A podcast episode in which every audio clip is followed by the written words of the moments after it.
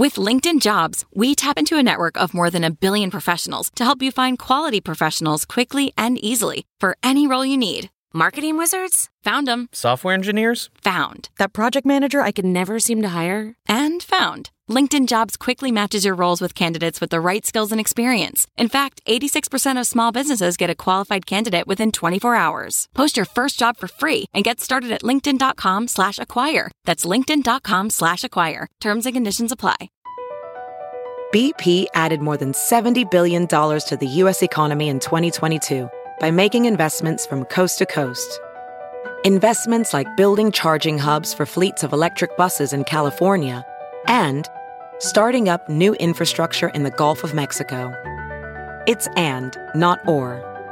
See what doing both means for energy nationwide at bp.com slash investing in America.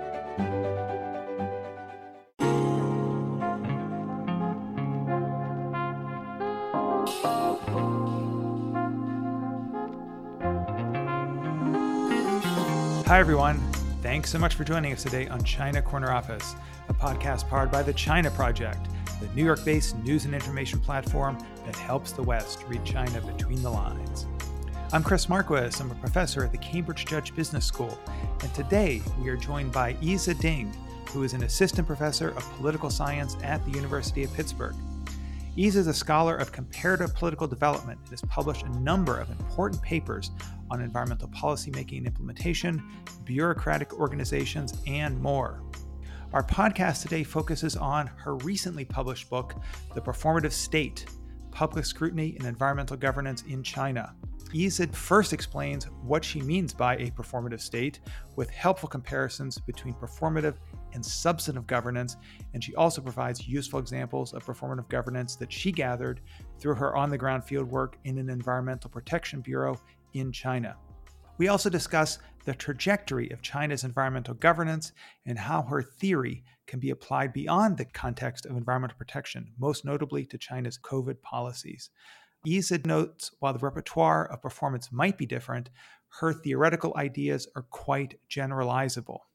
We also discussed the public's reaction to performative governance, and Yizhe gave specific case studies both inside and outside of China on when and how performance governance will work and when it'll fail.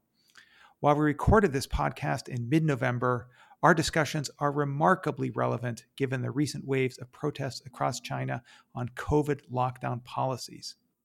Yizhe also gave her assessment of the current state of environmental governance in China, and she reflected on how COVID lockdowns, economic downturns, wage cuts, and more have reduced individual consumption significantly and thus lowered carbon emissions.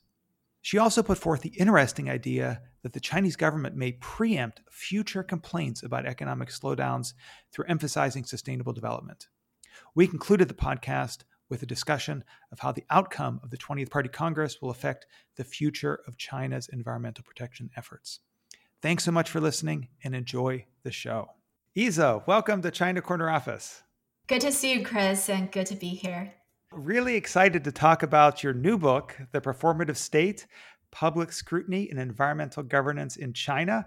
Just came out in September. I think really interesting given the environmental situation of the world and China and also this theory of performative governance that you unpack in the book. Can you just say a little bit more about what you mean by the performative state? The performative state is about how states engaging theatrical performance of good governance for its citizen audience. It's well known that the Chinese Communist Party CCP derives its legitimacy from substantive performance and especially economic growth over the past few decades. In this book, I'm arguing that when the state is short-handed on some issues like environmental protection, but faces really strong public pressure to do something, it can also use these words, gestures, and symbols of good governance to appease public outrage. In political science, there's, I don't know, is it like responsive authoritarianism where, you know, the state attempts to make it seem like it's being responsive to citizens' demands. So I think this is part of it. But I think that many people think that authoritarian governments are all powerful and they can just control everything. Why are doing these gestures and symbols important for the legitimacy of the regime? And part of that, can you say what some of the actual examples of some of those are that you studied? The main evidence in this book is from five months of ethnography, participant observation at a municipal environmental protection bureau. And then during these five months, I went to the office every day. I participated in their daily operations. I followed the bureaucrats around and I climbed smokestacks with them and then sometimes descended into sewage ditches. So I was observing them, and the first thing I noticed is that actually, before I started my field work, I thought that I would see substantive environmental governance. So this was originally my dissertation. When I defended my proposal in front of my committee, I said the city, Lakeville, is going to be my good case of good substantive environmental governance and i had some bad cases from inland china and i would go to these cities and then compare but then when I got to Lakeville, which was supposed to be my good case, and what I realized gradually is that there was very little substantive environmental governance to speak of. And what I saw was performative governance instead. And what I saw, the first thing is that the bureaucracy actually had very, very little capacity. The capacity is not really obvious because when you see them, they hire extremely qualified bureaucrats. All these bureaucrats, they have master's or PhD degrees in environmental sciences, engineering, and law. And then the bureaucracy also had some super fancy technology. Everybody had this law enforcement iPad they carried around with them where they could enter data and the data would be synced with the EPB central database and so on and so forth. So it's not obviously weak. But then you gradually realize that actually they couldn't do anything to enforce regulations. So I saw the some of the egregious practices by the factories and it was very clear they were not abiding by regulations but then you also saw that EPB was really weak in front of the businesses they didn't even have the legal authority to close down factories or to issue large fines and the authority was actually in the hands of the municipal government or higher level governments. So then the people I'm observing, these street level bureaucrats, they're held responsible, right? Citizens think they're responsible for improving air quality, but then they actually couldn't do anything. So then what did they do? They did performative governance, so they would be extremely nice to citizens who come to the office to complain they would serve them tea they would play therapist citizens on the phone. And then some of my favorite stories were from just kind of bureaucrats answering calls these petition hotlines. And then they would be talking to the people on these petition hotlines. And then oftentimes the conversations it turned out had nothing to do with with the environment. And somebody called in and complained about air pollution by his neighbors cooking. And then you listen to them you realize there's some ancient hatred between between this person and the neighbor. And also enterprises calling the hotline to complain about environmental violations, regulatory violations by this enterprise, this, this paper plant. And then you realize the caller is another paper plant that's right next to this paper plant that's being complained about. So there's a lot of those things. And then people calling with their marital problems and wanted to somebody to cry to and things like that. So in those situations, you, the bureaucrats are told to not hang up the phone on the caller and then to keep talking to them until they're satisfied with the conversation, regardless of the content of the conversation. Why do they have to do that? They had to do that because you can actually get fired if you don't appear responsive and devoted to the citizens. So occasionally you do see people getting fired. And then I just saw this recent regulation in Beijing saying that if, if somebody gets two citizen complaints about them, usually it's about their attitude while interacting with the citizens, then your year end bonus could be significantly cut. So you can actually get punished for not being nice to the people. That's really surprising what a tough position all those bureaucrats are in. I never would have guessed that. And I, it maps really nicely to the two by two that you have in your development of this performative state discussion and theory. One dimension is capacity. So you described how this is a situation of low capacity, but also this idea that you know people can get their bonus reduced or fired. I mean, suggests that sort of the scrutiny on them or the bar on scrutiny is very, very high. And I know that's the cell where low capacity, high scrutiny is where performative governance is dominant. Can you say a little bit more about this two by two you developed and how it helps us understand, I guess, governance, both performative and substantive more generally?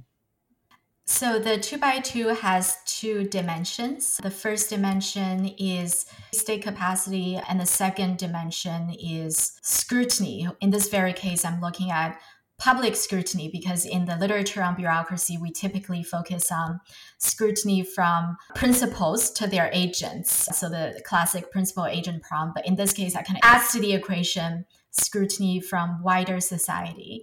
And then just one more note on uh, capacity which I define as the state's logistical ability and political authority to perform its function. So when we think about how to measure capacity, it's both the amount of money, personnel, equipment, and expertise the state bureaucracy, the single bureaucracy has, but it's also, to borrow this Marxist term, it's the superstructural power of the state. So it's the amount of authority, cloud, and influence this bureaucracy wields.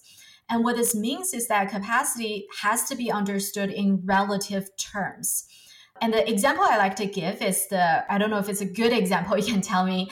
It's the Russian Ukraine conflict. So we thought Russia had a strong army, but what does it mean for us to say Russia has a strong state, strong army when it cannot achieve its purposes of occupying the territory. And so, in this case, the Chinese EPA or the Chinese EPB, the Chinese Environmental Protection Bureau, even though it hired really good, well qualified bureaucrats, but if it cannot actually enforce regulations, at least not at the time during this study, then I call it weak. So then those are the definitions of capacity and scrutiny. So I argue that when both are low, state behavior is inert. So the state in this case is incapable of delivering its promises and solving the problem in question, but it's under no public pressure to do so. And then when capacity is high and scrutiny is low, state behavior is what I call paternalistic. So in this case, the state is like the parent of a small child with lots of power over their unscrutinizing um, offspring. And then just like a parent the paternalistic state can use their power to do either good or bad things. So then in social science terms, they can be either developmental or predatory. And then indeed in our literature, you see both terms developmental and predatory have been used to describe powerful agencies within China, like the National Development Reform Council and a commission and the state owned enterprises. And then, lastly, when capacity and scrutiny are both high, state behavior is the most substantive. So this is what I call substantive governance. So in this case, the state has the ability to deliver its promises and public opinion will hold it accountable if it does not. That is my two by two in a nutshell. I think that's really helpful to think about different types of governance. And I like that, you know, the paternalistic, I think it really fits different situations you can think of. I'm curious, particularly on the environment front, do you think there's been a trajectory over the past decade or so where there's more capacity, maybe more scrutiny? I mean, you mentioned this recent announcement you saw in Beijing about if you get sort of two complaints, your bonus gets docked. So I'd love to hear a little bit about how this has changed over time there's absolutely been a trajectory and evolution on Chinese environmental governance. So there's a historical chapter in my book which traces this evolution. So the Chinese EPA was first established in 1980s when the agency was very small and largely inert. So if you read the literature on environmental governance at the street level in China during the 90s, for instance. And what you see is that descriptions of bureaucrats sitting in their offices, reading newspaper, drinking tea, monitoring the stock market. You see a lot of evidence of such. So inertia. And then as scrutiny intensified around the 2008 Beijing Summer Olympics. If you remember, uh, the athletes training Beijing were complaining about air pollution, and then eventually the U.S. Embassy installed these air pollution monitors on its rooftop and started tweeting out hourly air pollution data in Beijing. And then this is when you see a spike in public scrutiny over air pollution. And also, we still remember the documentary Under the Dome that was released in 2015. So during this period, every time I open social media, it's all about complaints about air pollution. That is no more. We can talk about this later. But during that period, the agency was facing a lot of public outrage but it lacked the capacity to resolve citizen complaints about pollution. And then Finally, in recent years, the EPB has gradually acquired more capacity, especially since the 2018 super ministries reform. And it seems like it started to tend toward more substantive modes of governance. But this is still few and far between and still sporadic, at least based on my recent interviews and this interesting thing I notice is that when I go to China and talk to folks uh, in the government, when talk about the EPA or the EPB nowadays, they'll say it's a weak bureaucracy, right? They say, oh no, now it's a strong bureaucracy, but they say it with the screen on their face. It's like somebody talking about their little cousin that's grown up to be, you know, the gangly teenager, stronger, but it's still kind of considered as one of the weaker bureaucracies. Since the 20th Party Congress, since uh, the elevation of people like Chen Jining into the Politburo, there's one more elevation of the environmental bureaucracy, or at least environmental governance on the government's agenda.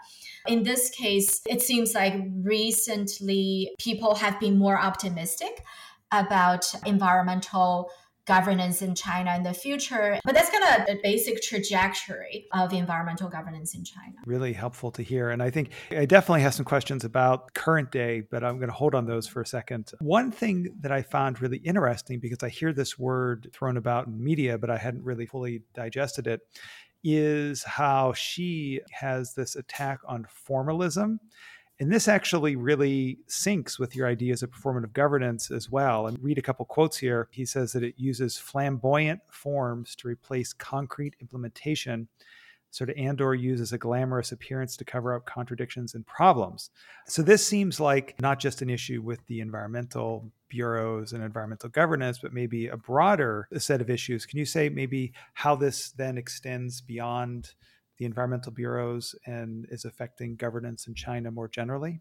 I think it was 2018 or 2019. Xi Jinping started this campaign against formalism and bureaucratism to tackle this problem. Formalism is a really interesting concept. Formalism is obviously a big part of bureaucracy because bureaucracy is about forms and it's about procedures.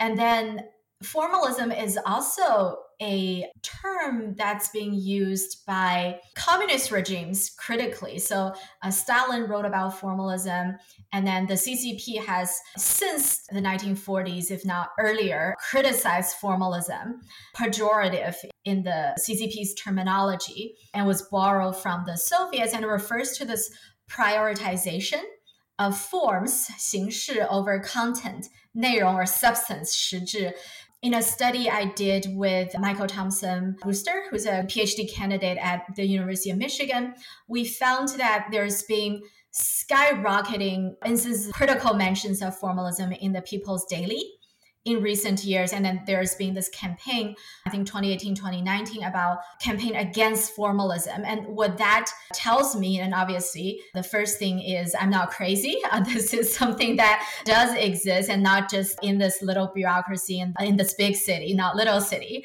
So it, it is also a problem that the party notices and is aware of and is concerned with. However, I also want to emphasize that there's some differences between formalism and performative governance because performative governance is not just about filling out the forms, going through the motions and muddling through and so on and so forth. So it captures the formalist side of performative governance, but it's not just that. It is also gestures of concern, gestures of submission, gestures of benevolence and submission to the people. It is about being people's punching bags. It is about serving people tea. It is about being nice to people, really showing that your sincerity and then how much you care about them, even though you cannot do anything about what they're upset about. So there is this more theatrical performative side to performative governance and there's more this formalistic side of performative governance that is closer to this sociological concept of symbolic implementation perhaps. One thing that also jumped out i mean you do discuss it in later chapters is covid. And this is something where it seems that there was a lot of substantive implementation. Can you say a little bit about how china's covid policies and responses fit with theory that you're developing? It's really hard to thinking about this. And surely there's been a lot of performative governance during COVID management. And perhaps the repertoire of performance would be different in that case. People have mentioned to me you have these uh, dabai. Yeah, I was thinking the same thing actually. yeah, and then going into the street, spraying disinfectants onto the street being performative. I guess it is also people consider that symbols of effective good governance, that is performative governance. But then you also see a lot of predatory behavior from the state. And it's hard to figure out how public scrutiny plays a part into that because in this case, do we still believe that the state cares about what people want and what exactly do people want? Do they want zero COVID, or do they want more economic activities and more freedom to move around? And I think people's preferences have changed. And if you think about public opinion, it's very capricious, it's malleable, it changes even from day to day in this COVID situation. So it's hard for me to wrap my head around this COVID thing. And I did read yesterday this PhD student at Johns Hopkins SAIS, Joran Li, he wrote this piece in The Diplomat saying performative governance has taken on this new twist during COVID when these lower level bureaucrats their performance were aimed at upper level authority. So they're doing a lot for their superiors, but they cared a lot less about what people want. And I think you could see that through the lockdowns. And perhaps that's not exactly the performance of good governance in my definition of performative governance, but it's a lot of performativity, suffice to say.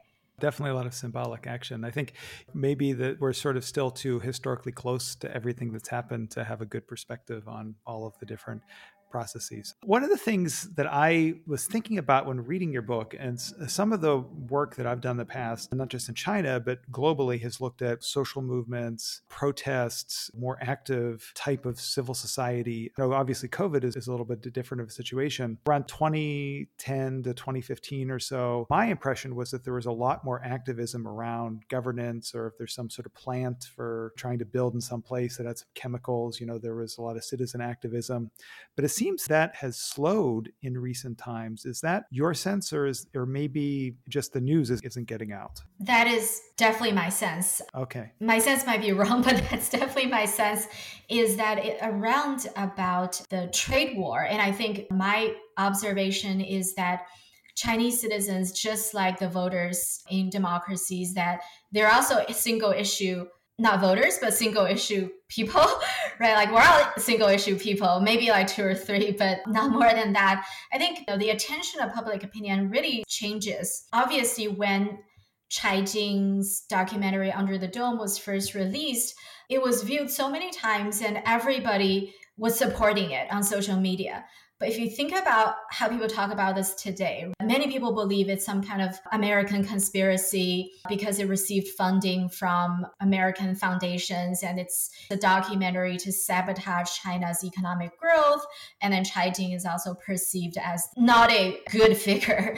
And then some might even call her a traitor. So I think this shows not only has the public paid less attention to pollution in recent years, and also I think there's no doubt that air quality, at least in Beijing, has improved since 2017. And I think I haven't seen the latest data because we also know that in the past two years, some of those coal plants that the government uh, stopped building, they restarted construction for these coal plants. So we don't know what's happening right now, but I think part of that perhaps also comes from improving air quality. But I think a lot of that also is related to public attention shifting toward things like US China relations, a rivalry with the United States, and also economic problems. So, the economic downturn, problems with employment for graduates. And I think those are the bigger issues people are paying attention to. And obviously, COVID. You know, on the sense of what people are paying attention to, and sort of thinking back to reading your, your book, reactions to the performative actions on the results, sort of from these street level bureaucrats, is really interesting to me. Like I think about myself, my neighbor is cooking things that are creating a lot of smoke and very annoying, and I go to the EPB and they're like, Yes, I understand. Let me give you some tea. And they're very, very nice. That might work once or twice. But if my neighbor or the factory next door keeps doing it, I'm going to be kind of annoyed.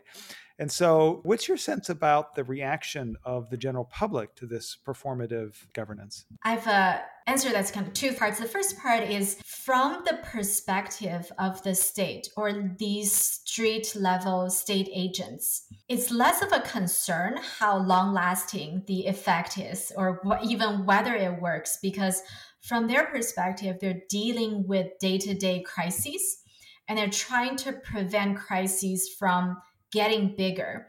And then they're trying to protect their own rice bowl, no longer iron rice bowl, trying to keep their jobs and keep their bonuses. So doing performative governance is really not some kind of Machiavellian master plan to improve regime support in three months, six months, a year, right? Those are the questions that we political scientists think about, but those are not the questions that the actual street level bureaucrats think about. And one might argue that there's a variation in time horizon for street level bureaucrats and higher level political leaders who actually are what we consider a part of the regime or regime insiders. For the street level bureaucrats, it doesn't matter if it works or not. That's the best they could do.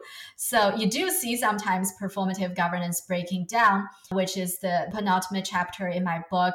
And you do see that breaking down, for instance, in Wuhan, when whistleblowers released these destructive information about state performance. In another case study I featured is the Flint water crisis. And the same thing. For the longest time, there was inaction, but as soon as the whistleblower leaked the news to the news media, and then you had the publication of this Virginia Tech report, and then you see performative governance, politicians getting on TV to drink water and so on and so forth. But it doesn't work, right? So oftentimes citizens don't buy it. Then there's the second question Do people still remember such things, right? Public attention is really short lived. If you do it periodically, I don't know if there is this clear, rational learning thing that people are doing. This morning, one of my grad students Huzing Zhanging had just published this paper on uh, politicians weeping, crying for a public audience, which I consider it's performative. And what he found is that the effect it does improve your popularity, but the effect lasts for about two months. That was really interesting to read. So I thought two months is not too short, and then you know you don't cry every day anyway. So it's really interesting. And also, like Wen Jiabao is very famous. Yeah, exactly. It's on Erdogan crying, and apparently public approval improves for about two months, and then Peter. So. One of the things I think was really interesting in your book is that did have this core initial focus on the environmental protection bureaus, but then you expand it and talk about Wuhan and COVID and Flint and also Vietnam, I think, as well. Can you say a little bit more about those cases and how they really show how this performative governance can break down a little beyond what you just described? Sure. So that chapter is about the breaking down of performative governance and basically when should we see, and clearly it's something that doesn't always work. This is something that breaks down very often. So I have four cases. The first two cases I compare to water crises in China and Vietnam. And then typically China and Vietnam are considered as quote unquote most similar cases because they're both authoritarian regimes getting similar scores from the Freedom House. But then after these water crises and officials in both countries went swimming into the river, and then their swimming was also captured in the news media.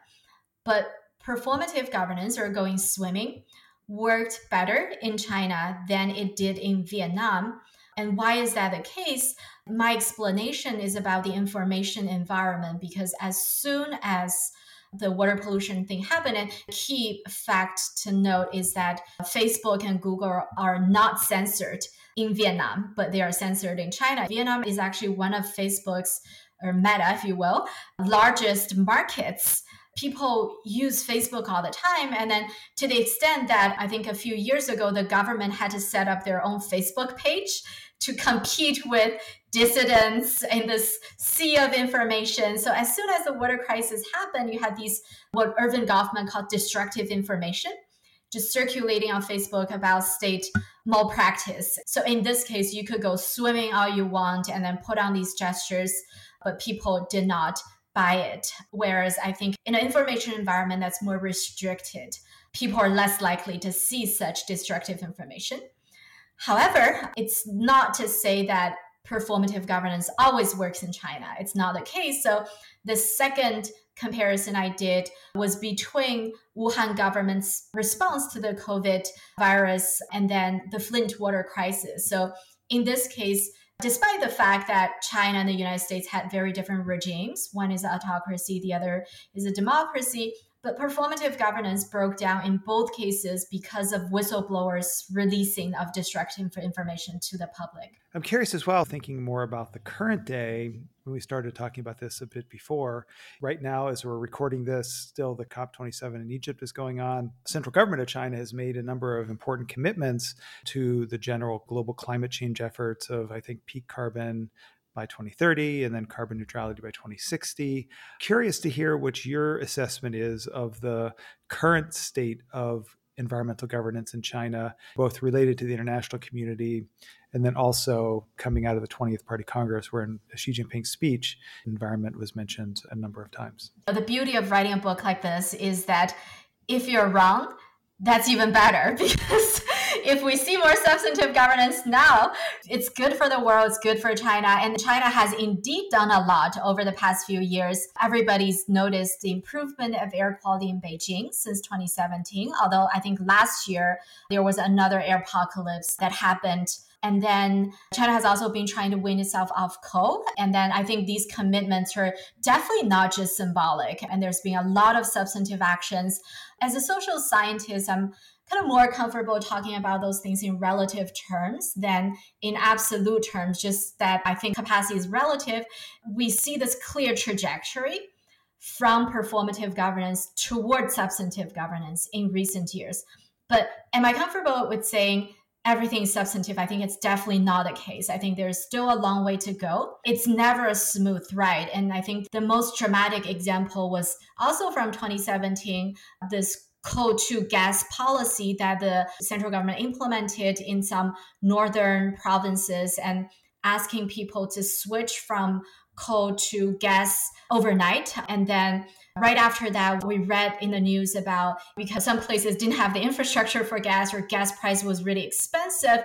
And then we read about news stories of school children freezing in the cold and things like that. And then immediately there was this reversal of this policy change and a lot of places went back to coal burning. So it's never a smooth ride it's always ups and downs a mixed bag of pros and cons. But i think in terms of the china meeting its carbon peaking and promises and pledges and i think one thing that i've been thinking about and i'm curious to hear what you think is that we're also in a stage of economic slowdown, if not a, a, economic crisis at the global level. And many people think that's coming. So what I want to kind of emphasize here is that the reduction of emission does not only come from intentional government efforts. Many factors come into here. So, on the intentional effort side, you have the development of renewable energy, the deployment of renewables, which is just being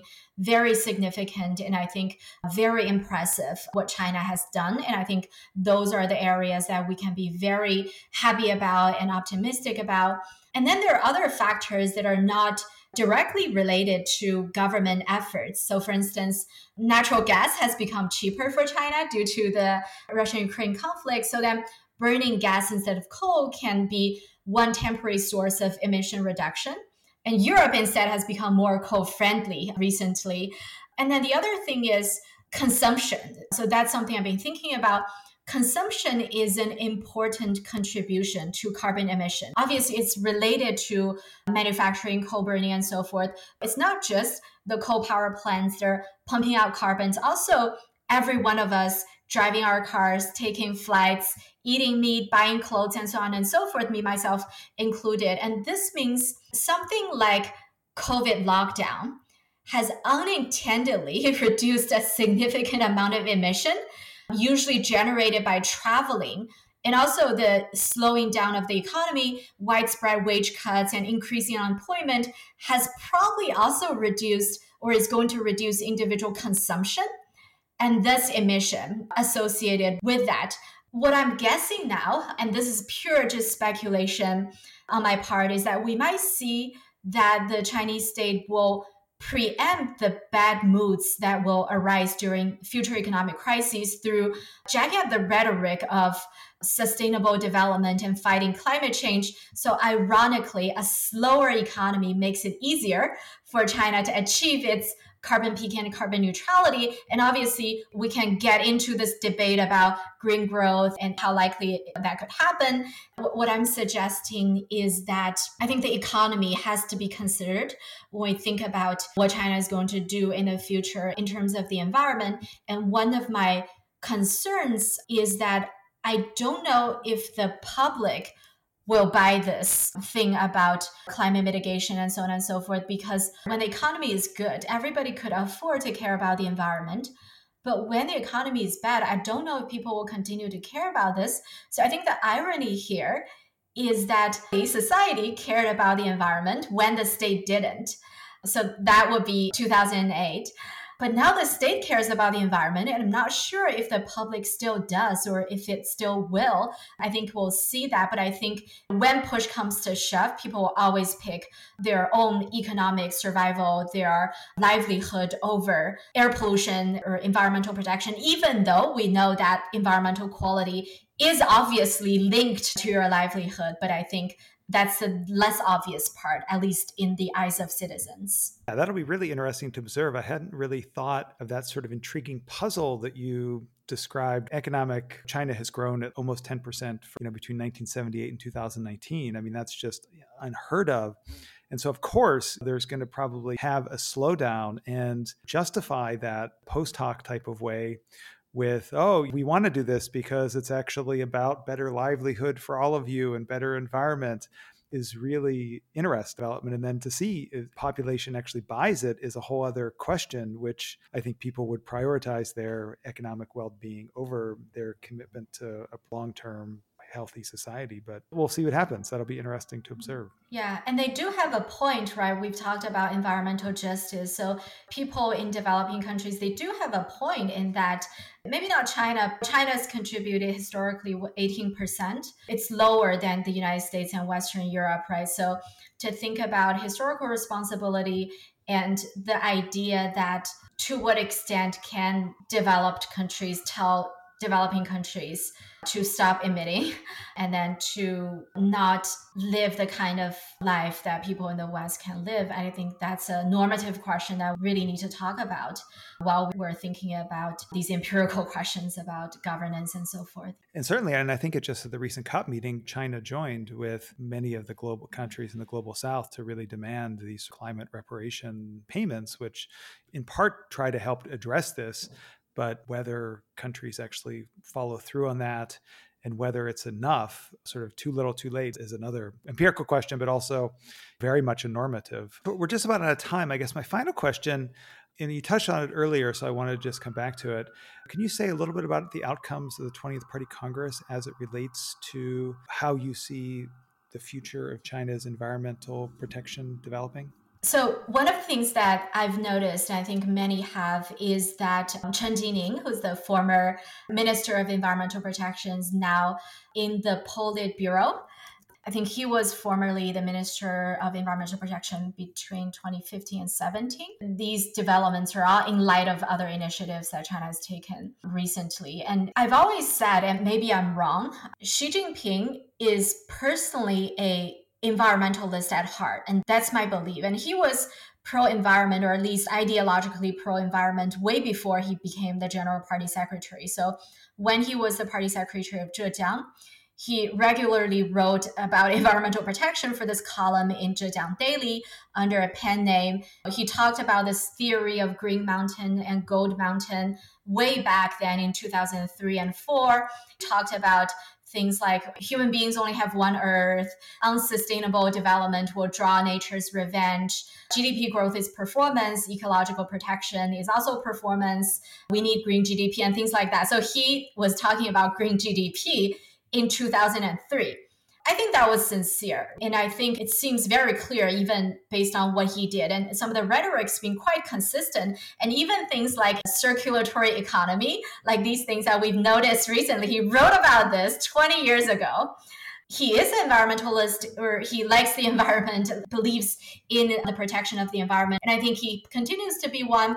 But the story obviously is not simple when you're managing so many different priorities that potentially come into tension. When your job is generalist as opposed to being working for the environmental protection bureaucracy, then you have to balance so many competing priorities. And this is something that the people I know used to work for the EPB and now work for other bureaucracies have told me is that you know, your personal passion over the environment, sometimes your power can come into tension.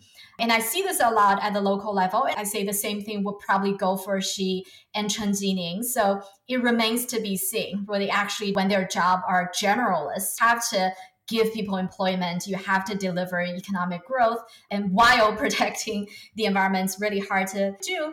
So going forward, so that's one of my observations. One thing that Paul noted, and also I mentioned in my book, is that in the past, I think there are some really intriguing empirical studies showing that if you are a director of the environmental bureaucracy means the end of your career. So one of my interviewees from the organization department, which is the CCP's peer office, said that being assigned, being promoted to become a director of the EPB director means the end of somebody's career. And then there's this really interesting paper by Wang Zhen in the Journal of Contemporary China finding that if you're a local director of an environmental protection bureau, your likelihood of being promoted to more powerful positions within the party state is a lot than if you were directing the DRC or other more powerful bureaucracies. So I think like Chen Jining is a counterexample to that theory. So maybe we're going to start seeing people in the environmental bureaucracy being promoted.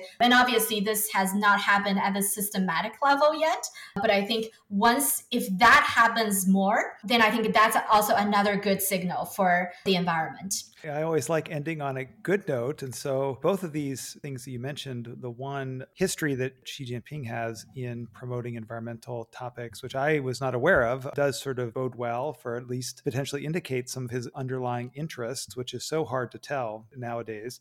And I think too, this do think that if someone's going to be promoted to the Politburo, it probably is sort of a leading indicator of, a, of future trends. And I think that because China is really a country that potentially could have some serious negative impacts from climate change issues. That alone, I think, will hopefully spur attention. So good. So I think the environmental outlook for China actually is relatively a positive trend. Thank you so much, Iza, for joining us on China Corner Office. Thank you for having me.